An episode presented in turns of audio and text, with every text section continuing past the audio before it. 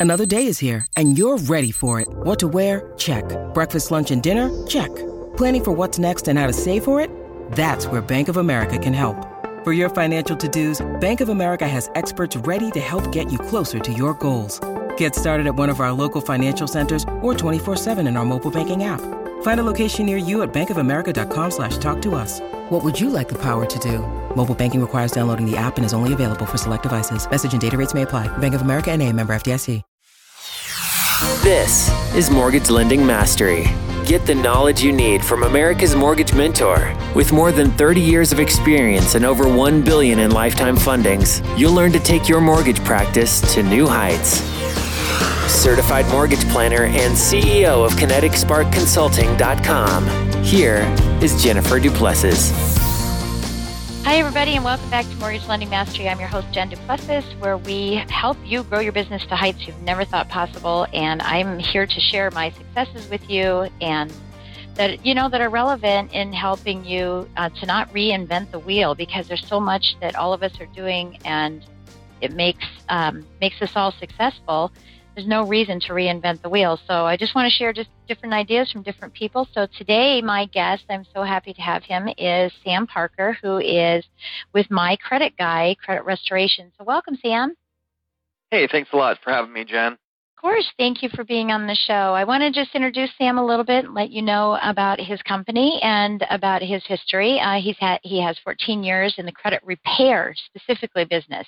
He's been a key player in bringing quality and integrity, which we're going to talk about, to such a fragmented industry. His vision for how to treat people right do what you say and you're going to do and how to add value with anyone in the credit repair industry has really been a key formula for my credit guy's success especially now because it's more than just increasing someone's credit score. It's also about getting people um, educated on what's going on with credit. And of course, I, I, talk about this all the time the gospel of Google.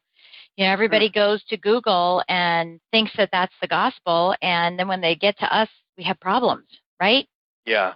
Absolutely. Yeah, absolutely. So I, I want to welcome you, Sam. And you know, the reason I wanted you on here is I'm interested in making sure that we are dispelling the myths that our own my own industry in the mortgage mortgage industry that we start start or stop or start knowing exactly what the myths are out there ourselves and get get, get the word from the horse's mouth so to speak. So let's sure. start with the reputation of credit restoration. And i you know I, I use credit restoration all the time rather than credit repair. And you know and i find that clients are just more um, open to that and, and willing to, you know, listen to credit restoration. It just seems like it has a better uh, connotation to it.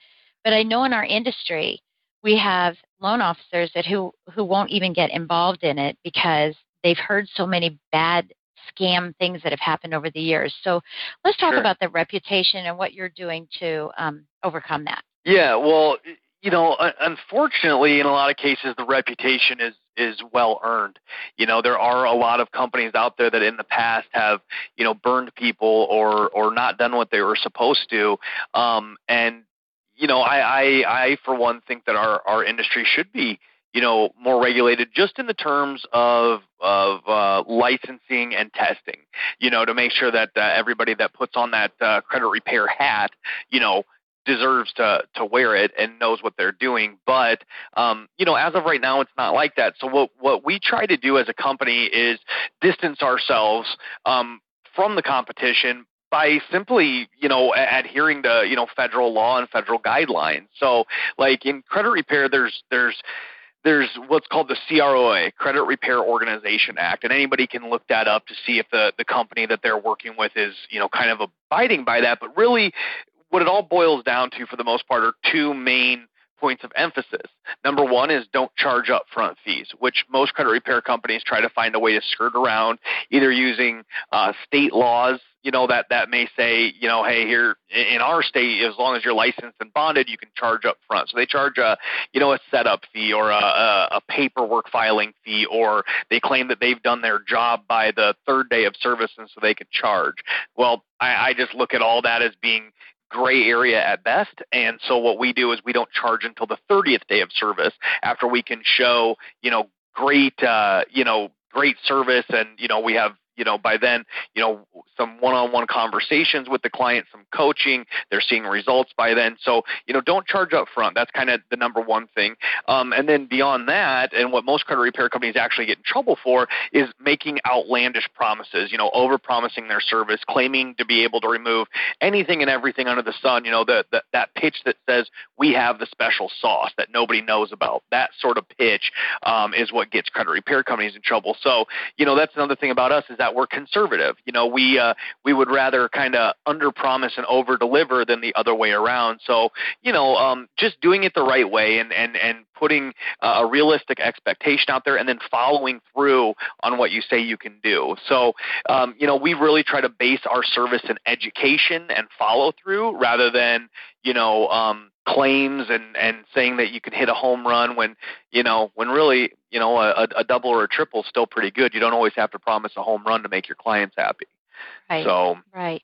Yeah. Thank you for sharing for that. Yes, it's kind of interesting that there's no licensing or testing required. And of course, you know that's where the mortgage industry was several years ago, and it you know it uh, now has progressed to that. So hopefully, at some point in time, you know it will do that. And I can tell you, you know, from from working with different companies in the past, you know, the upfront fees for someone who is um, you know, credit challenged and has had an incident or a credit event in their life, uh, you know, that's the turn down is they just don't have the money to do it. And, you know, it's really frustrating as a loan officer for me, specifically mm-hmm. because I'm a CMPS, a certified mortgage planner, is that, you know, my goal is to have that servant heart to be able to help them. And it's real frustrating to watch someone walk away from the possibility of owning a home over you know a $450 fee or you know something per month and and that kind of thing so um, I like that you're not charging it up front. I think that gives them some latitude to see kind of what some results are. So, having said that, so what exactly do you do with clients? Um, I mean, I know what companies say they do and how they handle the clients. What exactly do you do to help them through the process? What is what does your process look like? Yeah, sure. So we start off first with a detailed interview where we figure out what the client actually disagrees with and why.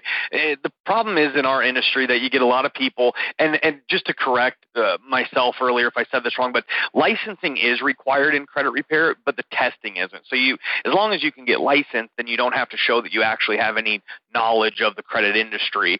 Um, mm-hmm. So that's where the big disconnect is. But um, what we do is we start off with that interview where we determine, you know, what they disagree with, what they want us to work on, and why. Because if a client comes to us and says, Look, I had a foreclosure last year, can you just get it off for me? The answer for us is no. We're not going to knowingly go after accurate items. It's just you know not something that we're going to or willing to do. And honestly, it's usually a waste of the client's money and it gives them false hope. And at the end of a couple months, that company's sitting there going, well, sorry, we couldn't get it removed. So what we do is we determine and, and make sure that this is a file that uh, you know has inaccuracies on it that the clients do have legitimate claims to having items removed um, and that you know beyond that that there are other items that we can help with. So like instead of just going after negative items and only disputing negatives which we do but instead of you know first of all in the dispute process instead of just saying not mine or never late and blanket disputing everything we'll go through do that interview and then we're looking for violations of the fair credit reporting act the fair debt collection practices act you know statute of limitation violations things like that where it's truly inaccurate and needs to be corrected. So we start off with a detailed interview and then follow through with with you know pinpointed disputes, and then beyond that, you know we we help the client if it you know those negative items come back as verified. You know they come back and say hey the client owes this. We can prove it. Then rather than doing what most repair companies do and just disputing over and over and over again at that point we're going to help your clients start to negotiate settlements and pay for deletions where we're helping them take responsibility for those debts but in a manner that it's going to get them closer to the closing table. Because as you probably know we run into a little bit of a catch 22 in the mortgage industry where an underwriter might want you know a collection to be taken care of but they also want a 640 minimum, uh, you know, uh, credit score in, in, in some cases, or whatever the minimum may be for that loan program. But if we pay that collection, it's going to drop the credit scores because you're you know refreshing that neg- that negative item. So what we'll try to do is help the client negotiate like a pay for deletion or a pay for non update, something like that, so we can kill two birds with one stone and get you guys back to the closing table. Um, we do a ton of credit education and budgeting, um, which is very important. You know, we're not just trying to slap a band aid on a problem, get somebody shoved through the loan process, and then they're in the exact same boat they were because they didn't learn how to change their behavior in any way. Um, so we'll do credit education and budgeting, and then we help the clients establish new positive trade lines and really teach them how to drive those, so that that way they're they're just progressing. You know, this isn't you know just a like I said a band aid fix. It's that we're really changing not only the way that uh, the way that they think, but the way that they act on a daily basis through that education and you know empowering them with positive trade lines as well. So just kind of a you know an all-inclusive approach to it. Okay. And then how do you communicate with us as loan officers as you're going through the process to keep us up to date on the status or lack of uh, participation sure. by the client midway? Yeah, yeah, great question. So we uh, we really pride ourselves on communication, and I think that any of our you know referral partners would tell you that's what they love about us is you know the transparency. So from the time that you send a lead over, you know we acknowledge that lead. We are going to be um, updating you proactively, so you're not having to come to us and ask for um, updates constantly, which is something that I hear out in the industry about, you know, one of the pet peeves about credit repair companies. So we're going to let you know the first time that we try to contact that client and uh, whether or not we get in touch with them or not, we're going to let you know when that client uh, engages with us. We're going to let you know when we send a contract out to them. We're going to let you know when we have a contract back. Then after that, you're going to get biweekly updates on your clients. Um, we will have already let you know before that uh, when you can expect to have that client back, whether it's you know 45 days or 60 days or four months or whatever. So you have that expectation, but then you're also going to get your own unique username and password that you can log into a portal and check the status of any of your clients at any time if you want to. Most of our referral partners find that that's not necessary because we keep you so well updated with our proactive, you know, kind of uh, uh, reach outs to you where we're letting you know, hey, it's going to be two weeks until you're going to repull credit on this one. Hey, it's one week away. Hey, you know, everything is clear, good to go. And then when we get them back to you, we're going to let you know that the credit score is good enough and that any lender overlays that you identify, you know, for us to work on. So, you know, if you say, hey, I got to have a uh, 680, but I can't have dispute verbiage on the credit report either. We make sure to get that cleared up, or I can't have authorized users using this lender. We make sure that that's cleared up. So if you let us know not only credit scores, but also lender overlays, loan guidelines that we can have an impact on, then we'll make sure that this is as smooth of a process as we possibly can. That's awesome. I mean, you sound extremely knowledgeable about our industry, and I think that's something that's really important because I think it bridges a gap, you know, where it goes into this uh, black hole whenever I send yeah. something to somebody, right? It goes into a black hole, and I don't know what's going on, and that that uh, entity doesn't know a lot about our industry. Um, I've never had a credit restoration company talk to me about overlays with, you know, beyond just credit scores. It's just okay. That's the credit score I'm trying to get, and you know, good luck. Um, so I appreciate that very much. Um, yeah. So you know, I know you do a lot of teaching and educating, and you do a lot of on stage, and you know, and that's where actually where we met when we were both speaking in Las Vegas um, this earlier this year, and you know, and I, I was really impressed with the way. I mean, I wouldn't have approached you, right? I was really impressed by the way that yeah. you that you taught everybody and everything. But I also know that you have um, you have a video distribution or a distribution list that you do, and I, I love when those videos come in and they're they're just quick little things to tell me you know another little another thing that i need to be aware of about about credit scoring and i think that um, you know as a life learner that's always really important so what i'd like to talk about now is some of the myths about credit scoring now as loan sure. officers anybody listening to this you should know that by paying off a collection it could potentially mean that the client's credit score is going to drop especially if they do it before coming to you that's Hmm. one of those crazy things. But I want to make sure that we sort of nip all of these in the as many as we can. My my two specifically that I'd like to talk about is um, the percentage of of um, balance to uh, high credit. Uh, high limit yep. ratios because there's all these different little versions that I've heard out there from a multitude of uh, credit companies, credit restoration companies, and then also the specifics about paying off a collection so that we can help guide our clients. And then whatever other myths that you think loan officers are running around with, I'd like for you to address those as well. So if we could just start with the percentage first and then the debt, and uh, sure. paying off the collections and go from there.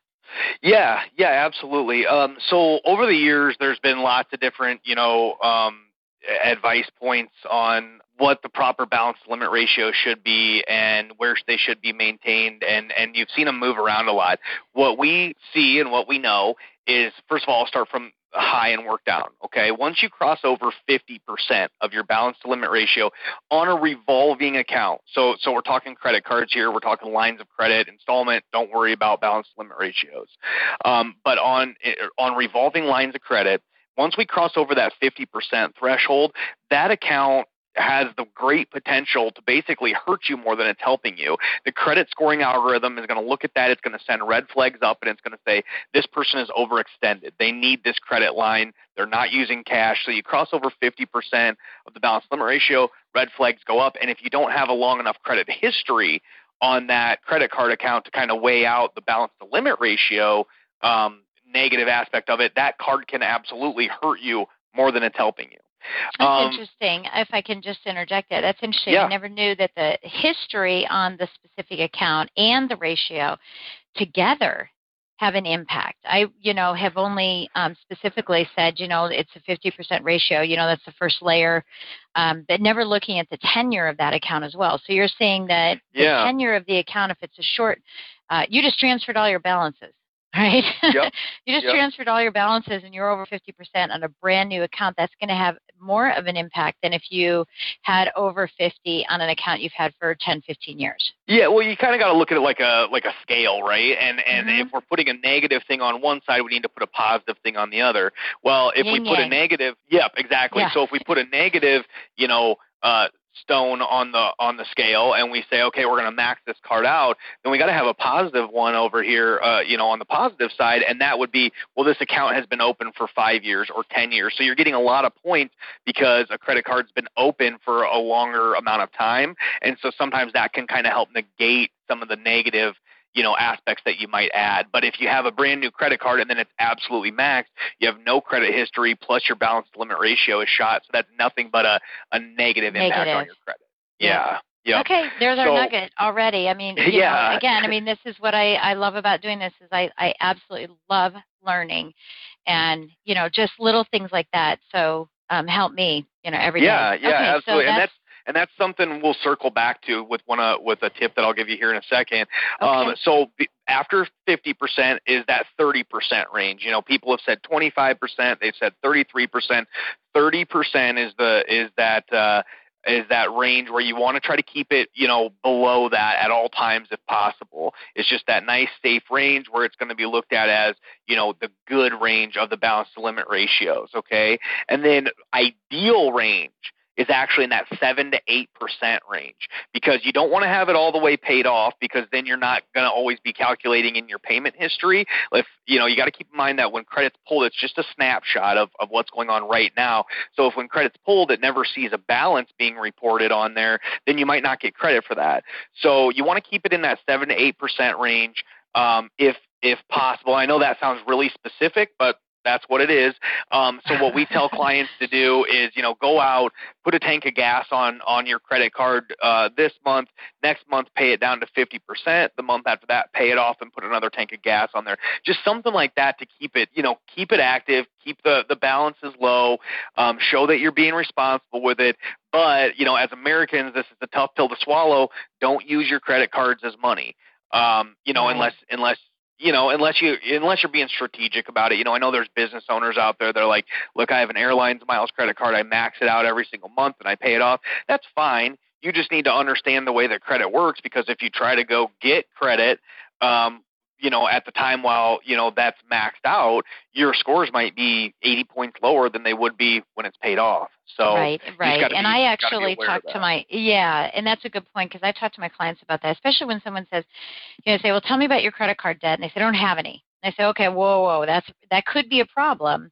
Yeah. Because if you don't have any, that's a problem.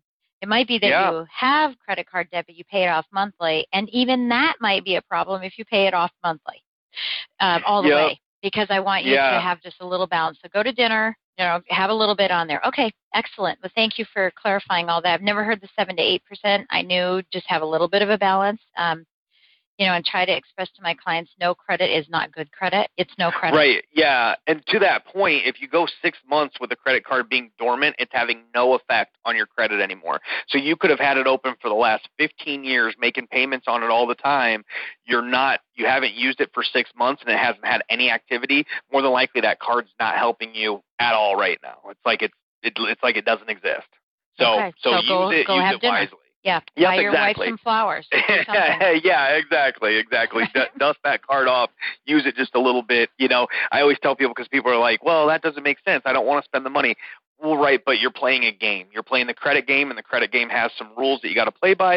And if you want the positive benefits of it, that you can go out and get financed whenever you want to, you got to make sure that you're playing by the rules of you know of the game that you're playing. Right, just for a couple months, then you can go back to business as usual. exactly. Once we're done. Yep. Okay, so that Yep. takes care of the percentage. What about um, paying off a collection? Yeah, so a lot of loan officers know this, but they don't know Mm-hmm. the why behind it. So when they tell a client something that doesn't seem very rational, like if you pay off your negative debts, it's going to hurt you. If they can't explain that, then the client's kind of looking at them, you know, with their head cocked a little bit. So here's the deal: when you pay off a collection, there is no positive benefit to it in terms of credit. There's nothing, and, and, and that's not just me trying to be mean. I'm. It's just that when you plug in the numbers, you know, into the algorithm, when you pay a collection, there's absolutely nothing that would positively impact the credit score. Now, here's why. Okay, um, and and I'm going to talk about MOP ratings. If you don't know what MOP ratings are, you can go to our website, uh, mycreditguy.com, click on the blogs tab, and you'll find a full um, rundown of what these MOP ratings are, so it'll make sense. But when something goes to a collection status, collection, charge off, profit and loss, okay, it's going to be a nine rated account. Nine is the MOP rating that's attached to it. Basically, there's a, a rating system in credit that goes zero through nine. Zero means it's unrated, not hurting you. One means it's on time. Two means it's 30 days late, all the way up to a nine, which is, like I said, a charge off, profit and loss, or collection. Okay. The only other thing that matters, and let's talk about collection specifically right now. The only other thing that matters on a collection is the date of last activity because once a, an item is sold to a third party collector and it becomes a collection, the balance no longer matters. So you could have a $5 collection, a $100 collection, and a $5,000 collection. And if they all hit the credit at the same time, they all hurt at the exact same amount. Those dollar amounts don't matter. So when as these accounts age, they get older and older. Let's say that now we're dealing with maybe a collection from three years ago, and you go to pay it off. Again, the only thing that the credit scoring algorithm cares about is that date of last activity, and the date of last activity is triggered by the last time a payment was made. So you go and you pay that off. The date of last activity went from November of 2013 to November of 2016. That nine rating that's attached to it followed it because that you know there's there's no relief there. It just stays the same. And now the credit scoring algorithm, because it doesn't know the difference, sees basically a new collection hit the credit report. So when you pay a collection off, you're updating it, bringing it current, and the credit scoring algorithm thinks it's it's a brand new collection. So then you're going to see your points drop. So Right, and I always tell everyone it's a reset button. You just hit the reset Yeah. button. hmm Yep, exactly, exactly. So what we would encourage our clients to do, and we can try to help them out with this, is that to try to negotiate a pay for deletion if at all possible. Um, and and there are some variations of a pay for deletion. You know, you can ask for a pay of you know non-update of the of the MO or uh, pay for update of the MOP or a pay for non-update of the data of last activity. You can request those things. Creditors, I'll be honest with you, are not very cooperative when it comes to pay for deletions and stuff like that. So you know, there's it can become a labor intensive um, negotiation. Um, but uh, but yeah, unfortunately, when you go and you just pay collections off, you're not going to see that positive impact. So you got to look at the credit report as a whole. If that's going to be required, you know that the client pay that off. Where else can we get some points from? Because you know that that's definitely going to give us a hit. Right, So- right. Do you see any industry changes to that? Do you see anything? Because you know, it's. I mean, we all know it's not fair. But do you see Right. anything changing in the industry about that at some point in the Well, future? They, they made they made a try uh, several years ago. They came out with uh, I believe it was FICO nine, and FICO nine was supposed to um, and it does, but it's just not used by by lenders. Um, was supposed to discount like medical collections and paid collections. I believe Mhm. it was. Yeah. Um, and then they, they they they created it, but then nobody ever adopted it to use it, which you know I can understand because there needs to be a happy medium because that was just saying like it won't count against you, and the model that we have right now says it crushes you. There just needs to be something in the middle where you know if you make a payment on it that you know at least you're getting you know not negatively dinged um, I, I don't, you know, we don't necessarily need to get a 100 points for paying off two collections that never should have been collections technically, but um, you know, it, it shouldn't hurt you either. So with the, I would think sooner or later, but you know, unfortunately, the credit game is just not fair. It's a very one-sided uh, thing that that really benefits you know the the credit scoring algorithm, and then ultimately you know the the big banks with uh, with the interest right. rates that are given based on those credit scores. Right. So before you move on to another myth, can we talk about P&Ls? You brought that up. You know, it's always a challenge to have something that's written off to a P&L that's, you know, substantial. Collections are one yeah. thing, you know, thousand, two thousand, five hundred, five bucks. you know, I had a million dollar loan with a fifteen dollar collection that just killed the deal. It was actually fourteen dollars. But oh man, these P&Ls are a pain in the butt because you know they can be twelve thousand, eight thousand, you know, substantial and what can we do for those? What can we do to help our well, clients with those? Yeah, so a profit and loss and a charge off are typically just going to be uh, that's a fancy and very confusing way of saying it's a collection that's held by the original creditor. So it just hasn't been sold to a third party yet, and that can make things a little bit more difficult because they basically haven't given up on that debt yet. You know, somebody sells something to collections, in my eyes, that's them kind of saying like, I don't want to deal with this anymore you guys deal with it, right? Where a, a charge off or a profit and loss is typically going to be, you know, that's going to be retained by that original creditor. So they still have a little bit more skin in the game and they are harder to deal with. And in that situation, and a lot of people don't know this, but when it's a charge off, um, you know, or a profit and loss, and it's a revolving account, meaning a credit card, that is still being factored into the balance to limit ratio as well. Um, so, so it's kind of double dinging you there. Um, you know it's the negative account and you know those ratios could still be factored in. So you handle those you know we handle those a lot like the collection accounts though. They are still subject to you know verifying the debt and they are still subject to you know the fair credit reporting act and the fair debt collection practices act. So they have to have their ducks in a row and they have to be you know con- trying to collect on that debt in a professional um, and compliant manner.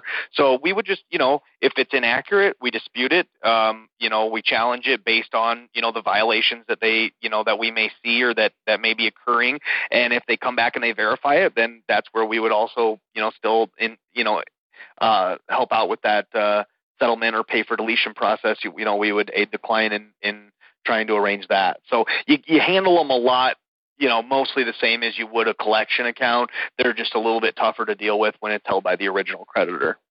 Okay so thank you. So what other things are we doing out there as loan officers to misinform consumers? Oh, geez. Uh, oh, boy. well, you know, let's let's go back and talk about credit cards. Um, you know, okay. a lot of times you will look at a client's credit report and we'll say, "You got so many credit cards out. You know, maybe get rid of some of these." Um, unfortunately, the way that the way that the credit scoring model works is that when you close out an account, it's like it never happened. So let's say that somebody goes, I have too many credit cards. I have seven of them. I have this one I took out 10 years ago. I never use it anymore. I'm going to call and close it down because for some reason I think that's going to help me out.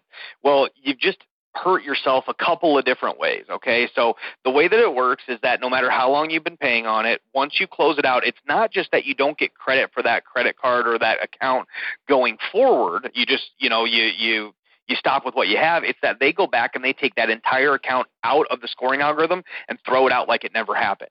So you want to make sure that you maintain those credit cards that you've had open for a long time, even if you say, hey, I don't really use them, I get it. But again, it's all just a game. Find a way to use it every couple of months, and that way you maintain that.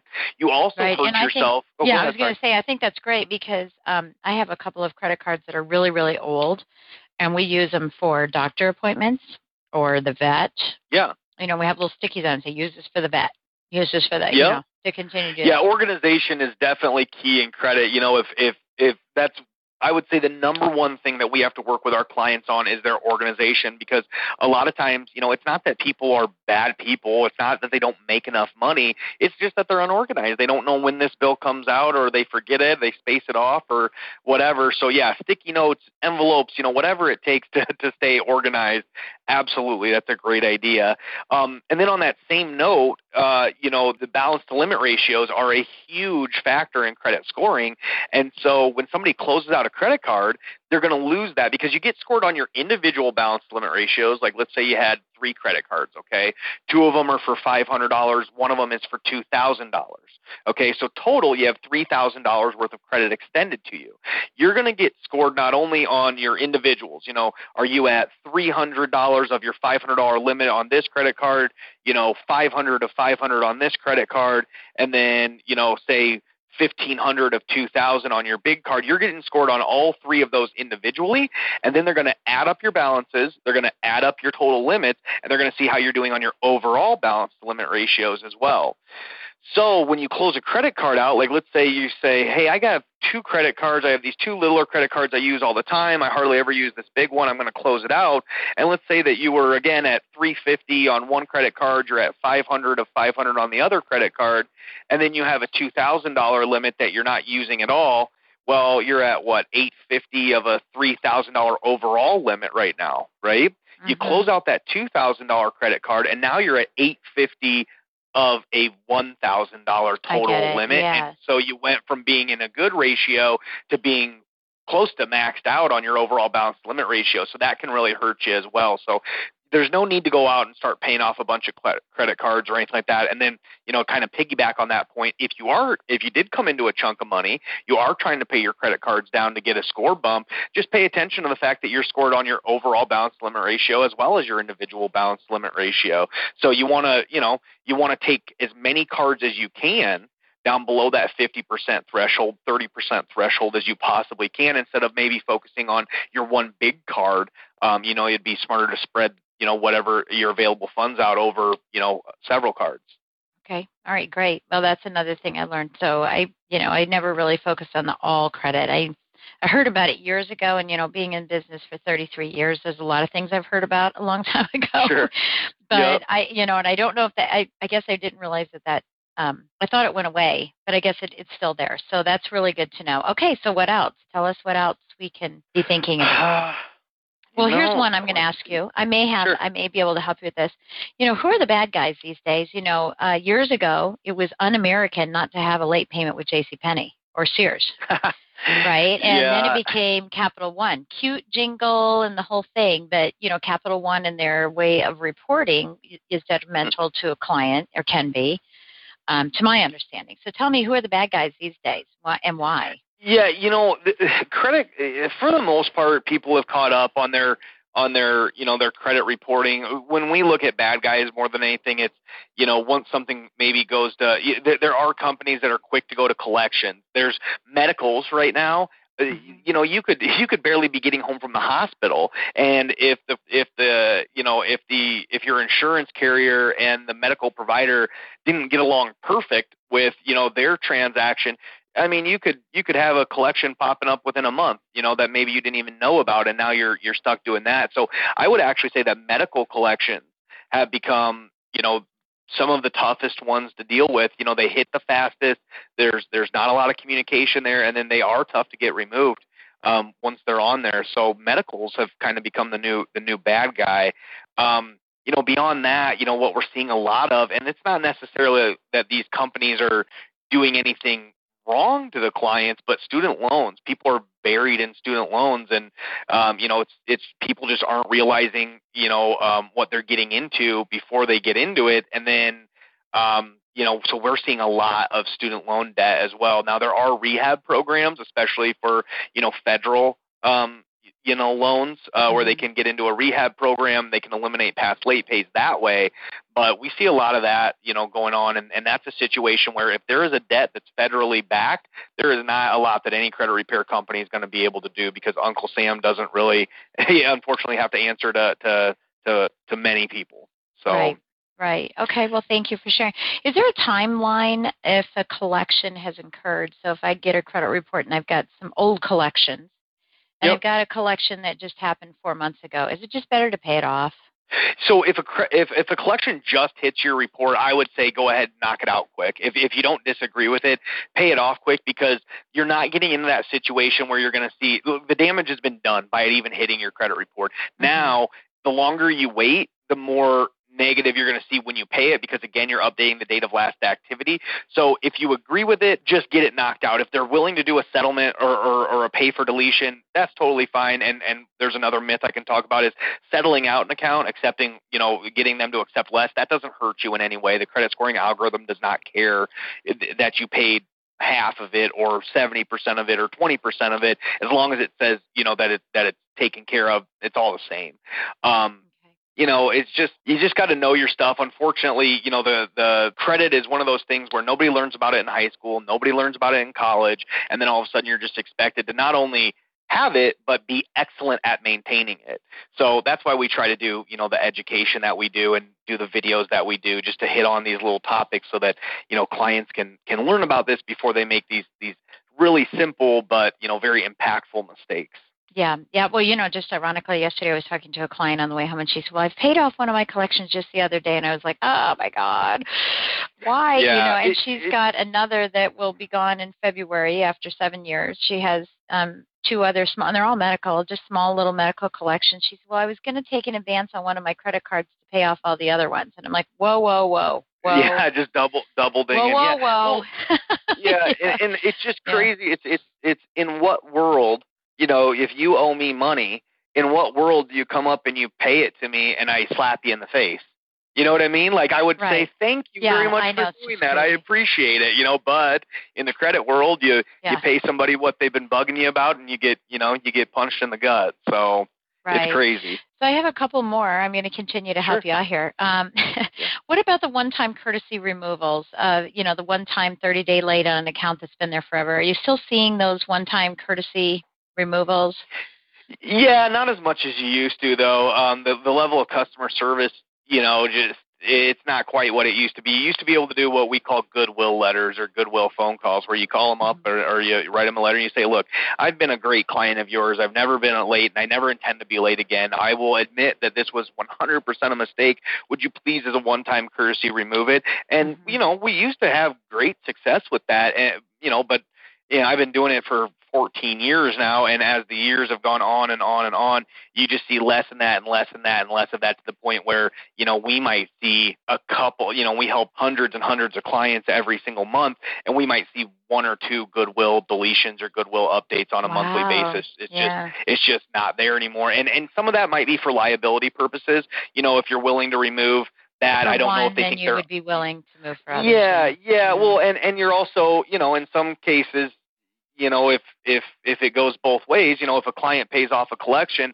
then they're admitting, you know, they they take that as an admission Admitting of guilt. um uh-huh. yeah, and so Yeah. so you know, I'm guessing that these creditors are probably saying, well, you know, if we remove that, then we're saying that we were wrong, which means that we could have been in violation of the Fair Credit Reporting Act. So no, we're going to stick to our guns and we don't remove late pays even as a courtesy. So Right. you know, I don't know that that's for sure what's going through their brain, but that's what that's what would make sense.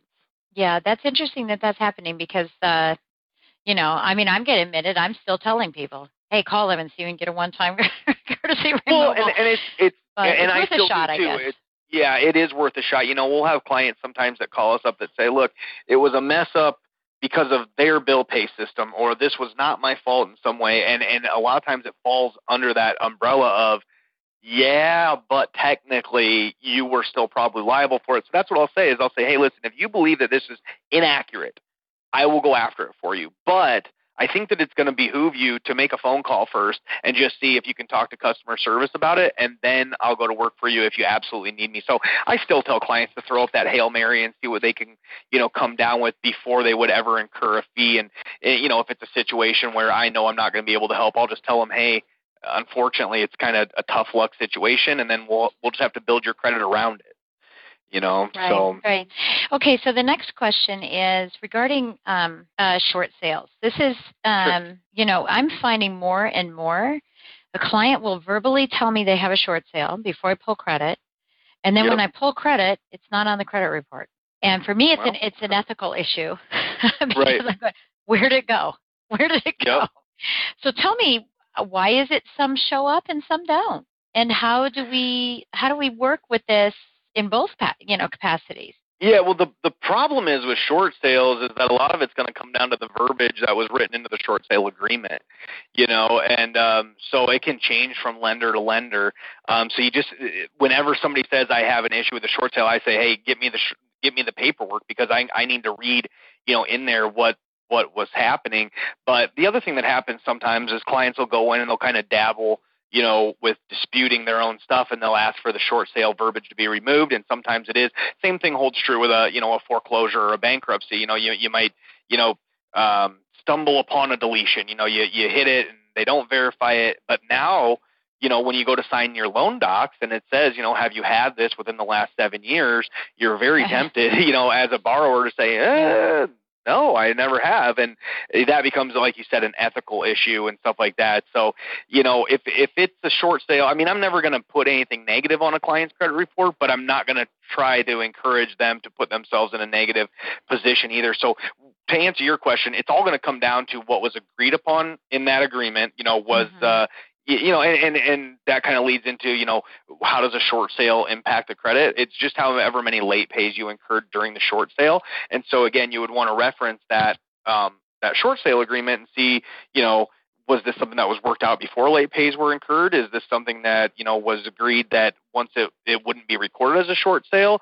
But you know that shouldn't really happen because if it's a short sale, it's a short sale, and by the FCRA, then you have to report both you know both you know the negative and the good. So right. yeah, short sales can. I, I sorry to give you a vague answer, but it all comes down to the paperwork that was signed in that short sale agreement. Right. Okay. All right. Well, that's interesting to know. Yeah. So that might be something that we can do to help if we're going to be working with you and say, and you know they need other help on their credit for restoration that we can ask for in advance to help accelerate the process you know if that's what's yeah. needed so okay well that sounds good um is there any are there any other myths that you can think yeah. of that you'd like to share with us you know there's a lot of lenders that when we talk to them they'll say you know i kind of do credit repair myself and when it when Ugh. it boils down to it what they're talking about is is one of two things. Either they really are doing the credit repair themselves, which I don't know how you have time to close loans if you're if you're doing credit repair and you're doing it correctly.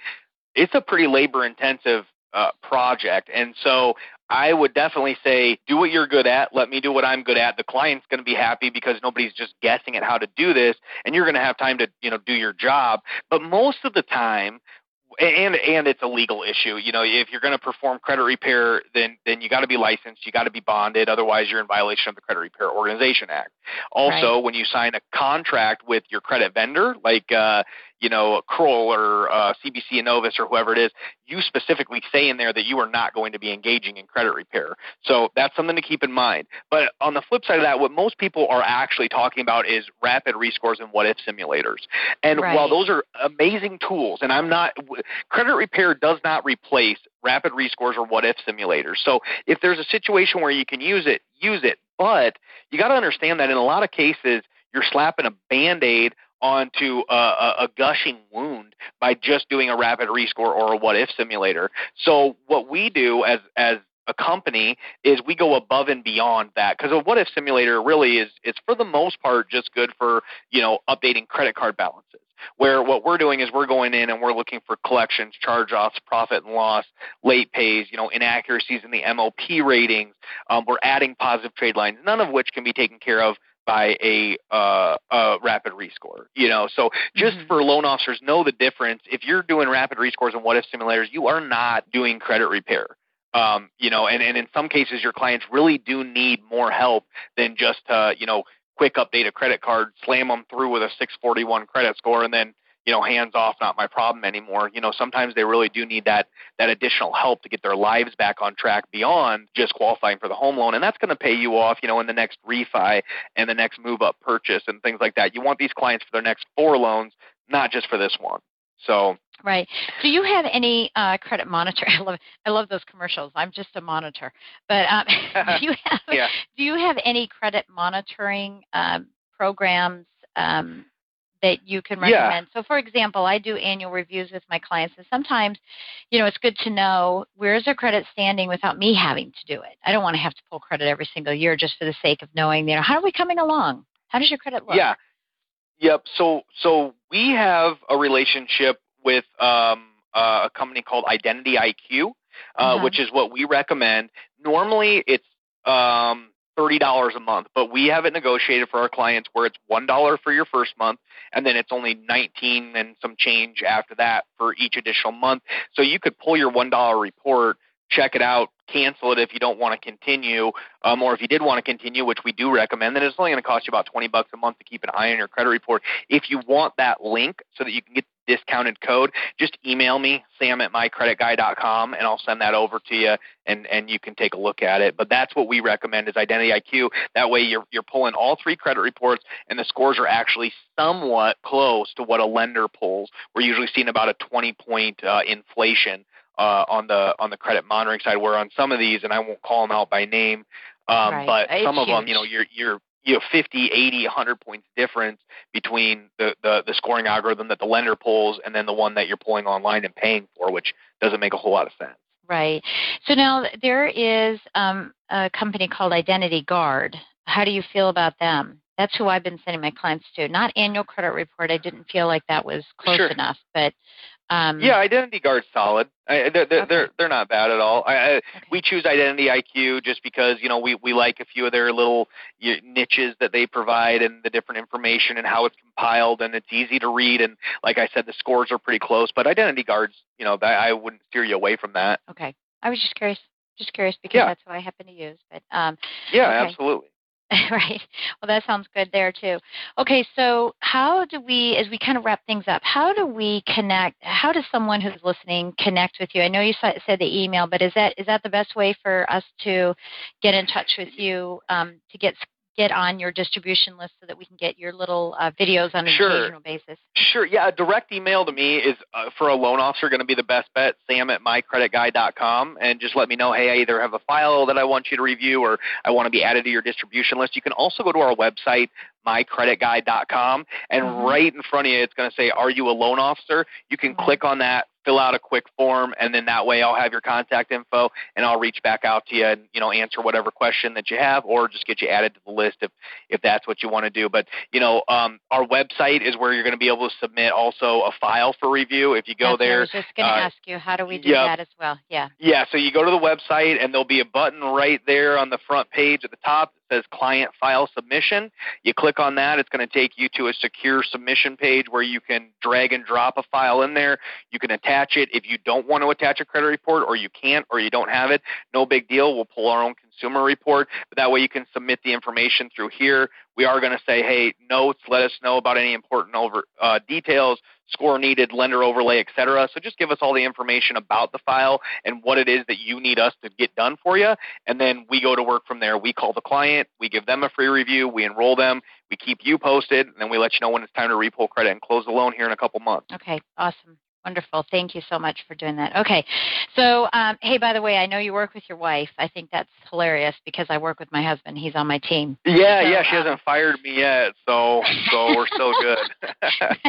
well, if you're good, you'll call her HCIC, which stands for Head Chick in Charge, because that's what oh, my husband she, calls me she knows that. I don't. I don't even have to. I don't even have to tell her when I come in in the morning. I just ask her what what I'm supposed what do I to have do. To so do? that way, yeah, exactly. So that way I don't get in any trouble. No, she's she's great, and uh, you know she's been doing this now for geez nine years. Nine years, yeah. yeah. And so she is uh she is an absolute rock star. You know, we have a company now of um almost 20 people, and and you know she she's definitely the you know the the hub of all of that. So so absolutely, if you can uh, if you can pull off working with your your awesome wife and uh, and she'll put up with you like your husband does and and and uh, uh, or like what what you do for your husband and what my wife does for me, then then we're in a good spot. So I'm glad you corrected yourself there. I was going to give yeah. you a, yeah, lower your credit score just yeah. for that.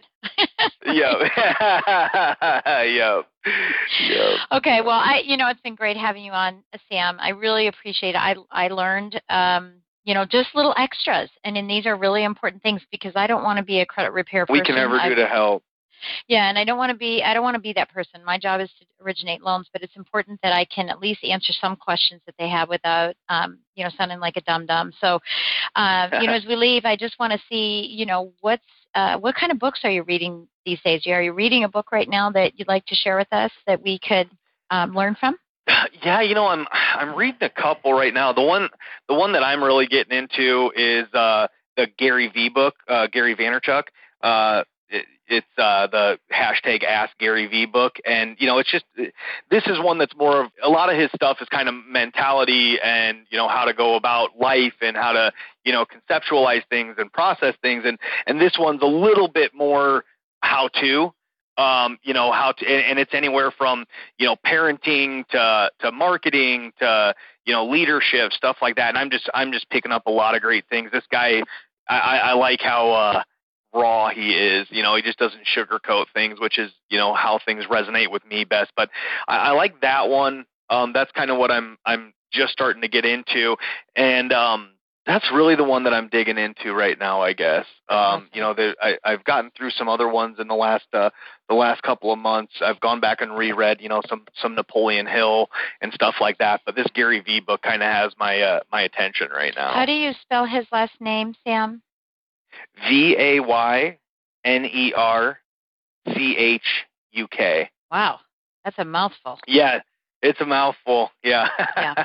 He's a okay. funny guy though. You'll you'll get a kick out of him. So I love it. Love love to read it, and I love hearing that you're rereading. I think this is one of the things that I've really um, been learning this year is that I read a lot of books, um, and I know a lot about a lot of books, and so I've started go back and read, you know, books two, three, four, five, seven times because, you know, it's not uh, it's not about how many we read; it's about the quality and what we gain from each book. So I love hearing that you're doing that. It's it's really really important um, that we yeah, do and so and what I found too, just to, to your point, is that books that I read five years ago have totally different meanings for me now because there are things.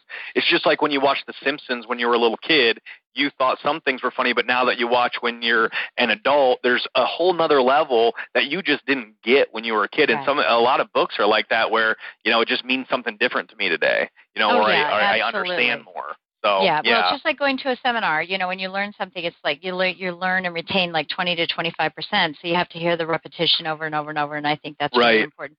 Plus, we grow. You know, we grow and things yep. change, and our and our ideals are different. Well, I appreciate you sharing um, that with us and everything that you shared with us today. You're just a wealth of knowledge, and and you know, someone I really feel comfortable that I can lean on and you know help my clients um, get to the next level and most importantly keep me in touch i mean that's something that a lot of people um, overpromise and underdeliver underdeliver is not keeping me in touch with what my client's doing. And so that it reminds me because we're just we're loan officers we're very busy we're horrible with follow-up. So let's, yeah. just be real.